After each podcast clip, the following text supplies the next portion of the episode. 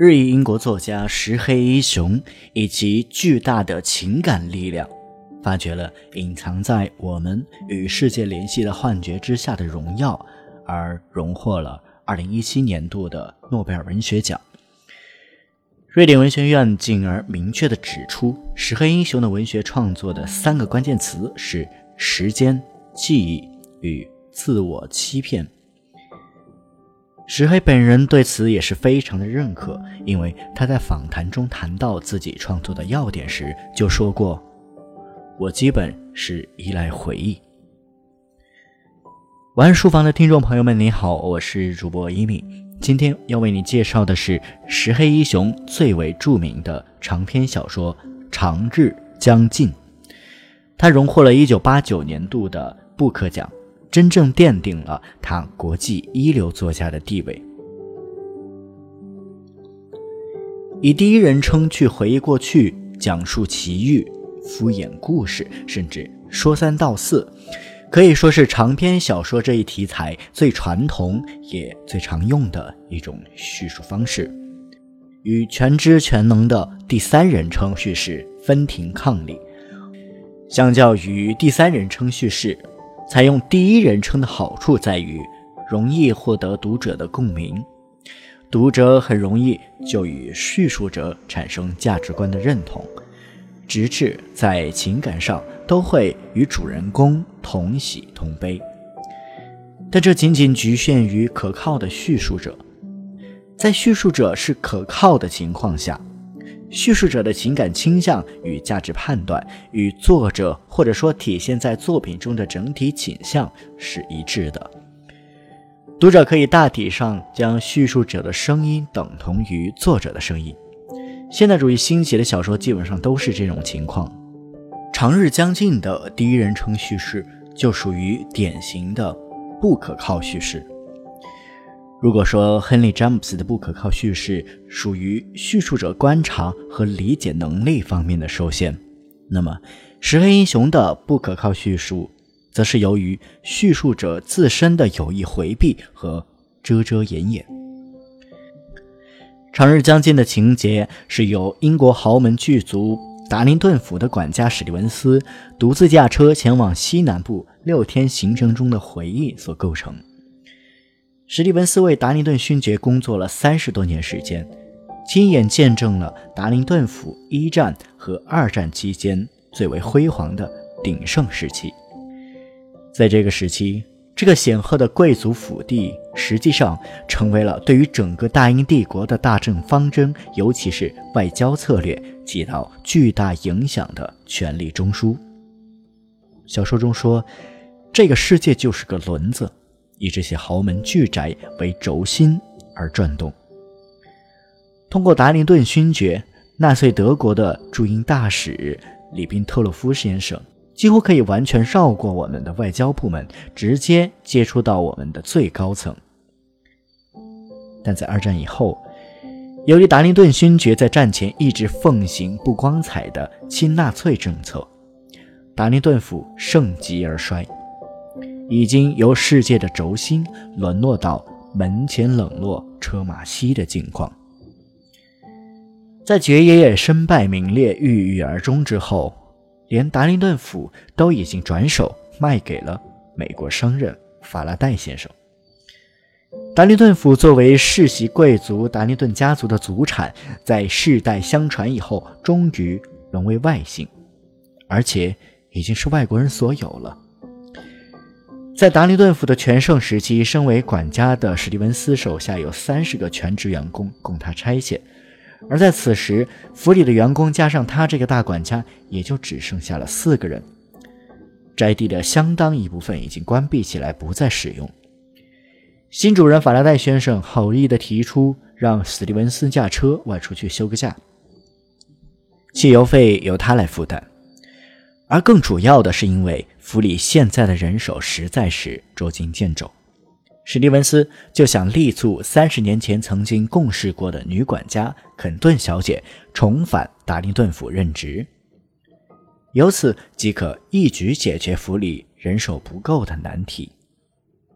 所以想借此休假的机会，顺道前往肯顿小姐的住处亲自劝说她重新出山，结果却无功而返。《长日将近》这部小说写的就是史蒂文斯这六天驾车出游的沿途见闻，更主要的是对于过去他这大半辈子管家生涯的断续回忆与思考。那么，他都回忆和思考了些什么呢？我们为什么又说他的叙述是不可靠的？他为什么要有意无意的闪躲和回避？他闪躲和回避的又是什么呢？干了大半辈子职业管家的史蒂文斯，他回忆和思考的一个最重要的问题就是：怎样才算得上是一个伟大的管家？一个伟大的管家与一个极有能力的管家的本质区别又在哪里？史蒂文斯认为。在于他是否拥有一种尊严，这种尊严到底又是一种什么东西？它的具体内涵应该如何表述？史蒂文斯在经过一番深入的思考，并且以自己的父亲管家生涯中的实际言行作为实例，得出的结论说：所谓尊严云云，其至关紧要的一点在于，一个管家无论何时何地。都能坚守其职业生命的能力。伟大的管家之所以伟大，是由于他们能够划入他们的职业角色，并且是全身心的划入。身为管二代，史蒂文斯还进而的将与他们这代管家与他父亲为代表的上一代管家在价值观上的不同做了一番比较。他认为老一辈的更关心的是雇主是否有封号的世家贵族，而他们这一代更关心的则是雇主的道德地位。他们更加理想主义，更希望效力于那些为人类的进步做出贡献的士绅。这个世界是个轮子，以那些豪门巨族为轴心而转动，而他们这些有理想的管家。莫不以尽可能的靠近这个轴心为志向。他们这个职业的终极价值就体现在那些为肩负着当代文明大任的伟大士绅们服务。如果也只有做到了这一点，你才可以被称为一位伟大的管家。一个伟大的管家肯定只能是那种人。他在指点自己多年的服务生涯时，能够自豪地说：“他已经将他的全副才能以服务一位伟大的绅士，而通过以这样一位绅士，他也等同于服务了全人类。”那么，史蒂文斯为之效力了三十多年的达林顿勋爵，他是否居于这个世界的轴心位置？他是否是位伟大的士绅？他的作为是否促进了？人类的进步呢？达林顿勋爵当然居于这个世界的轴心，而史蒂文斯自己的话说，是我们这代人最先认识到了前几代人全部都忽略了的一个事实，即世界上那些重大的决定，事实上并不是在公共议事厅里或者在会期里只有渺渺数日。又完全置于公众和新闻界的关注之下的某个国际会议上做出的。更多的情况下，那些关键性的决定反倒是在那些国内隐秘而又幽静的豪宅里，经过讨论进行权衡后做出的。小说中集中描写了在达林顿府召开的两次会议，一次是一九二三年三月召开的国际会议。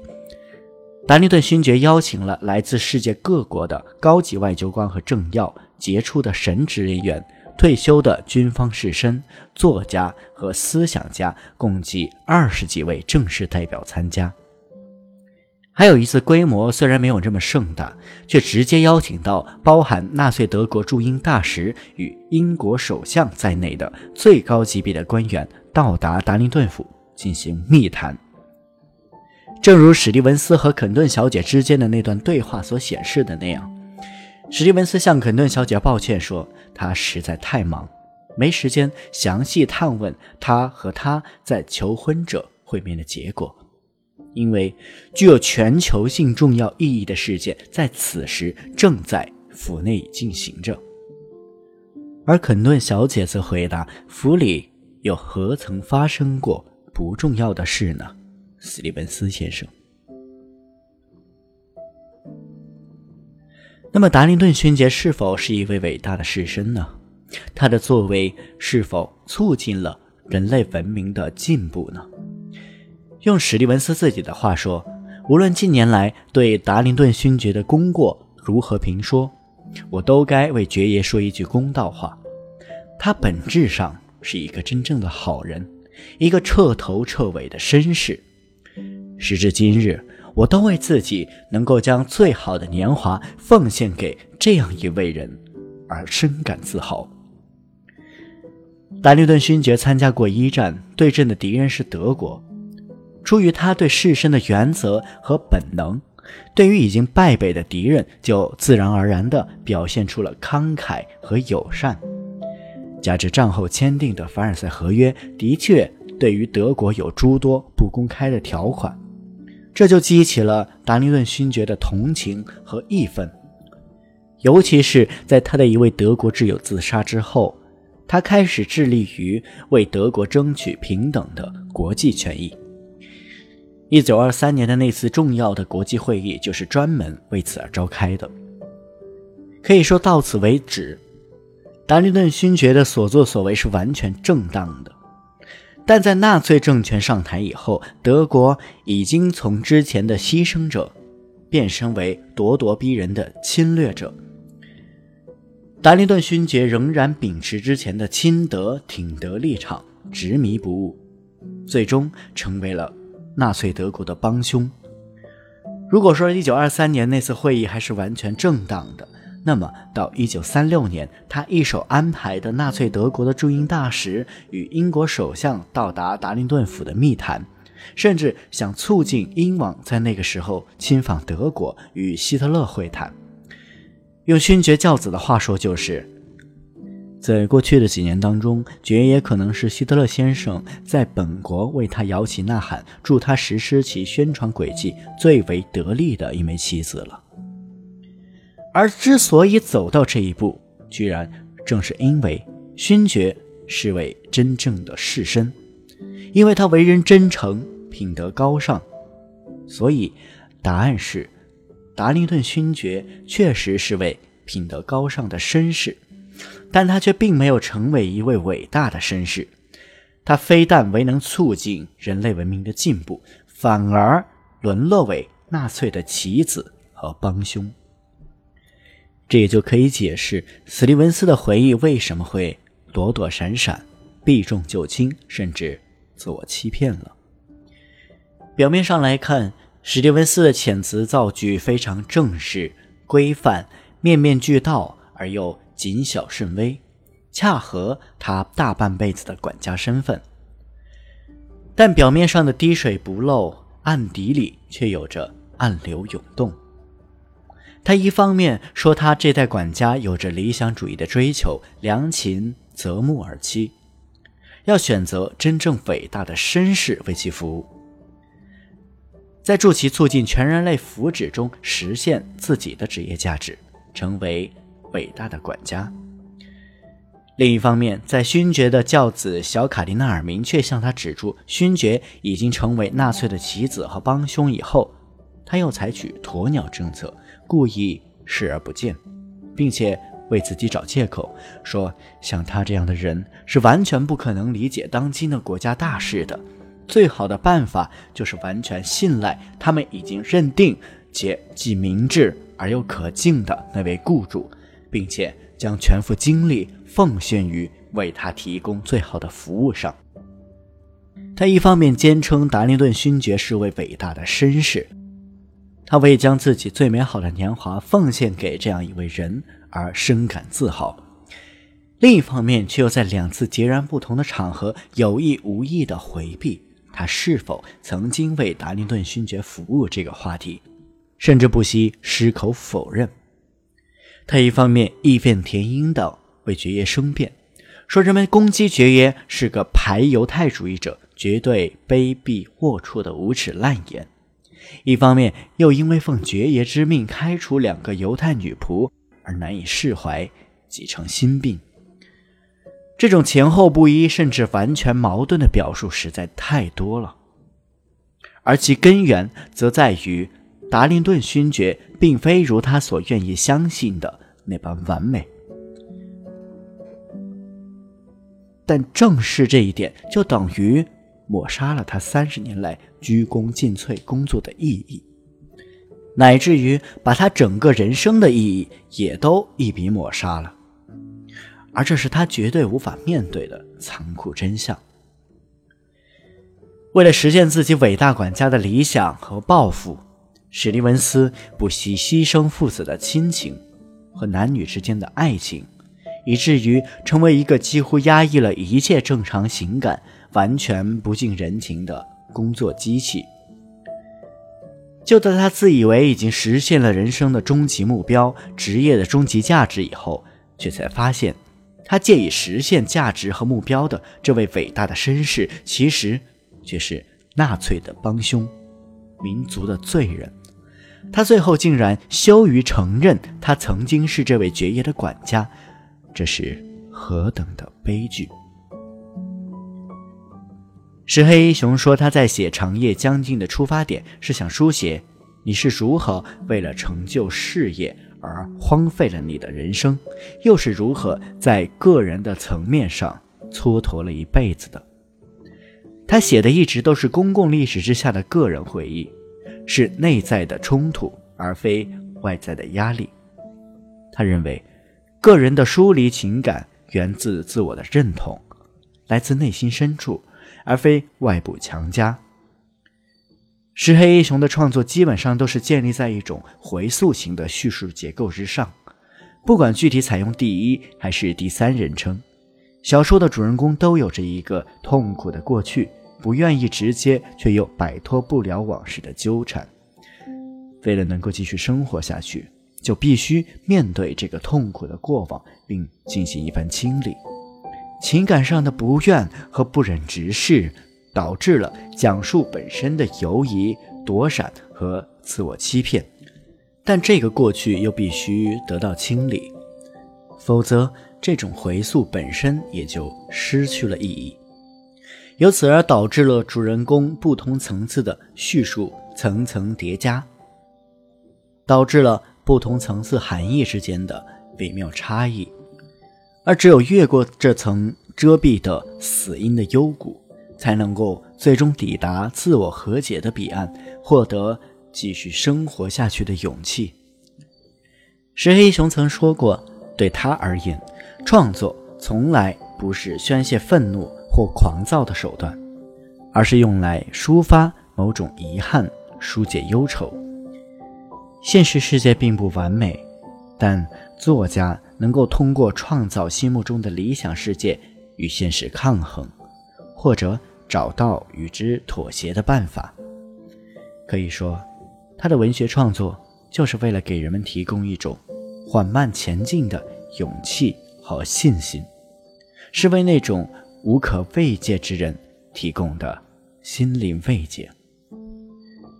这篇提高千里的总结是这本《长夜将近》的翻译后记，我觉得写的太精准了，因此想分享给大家。现在工作越来越忙，我读的书也越来越少，也希望在节目的最后与听到这里的你互为勉励，我们一起加油，在平时的生活里多抽点时间读读书，为灵魂充电。晚安书房，我是一米，我们下期再见。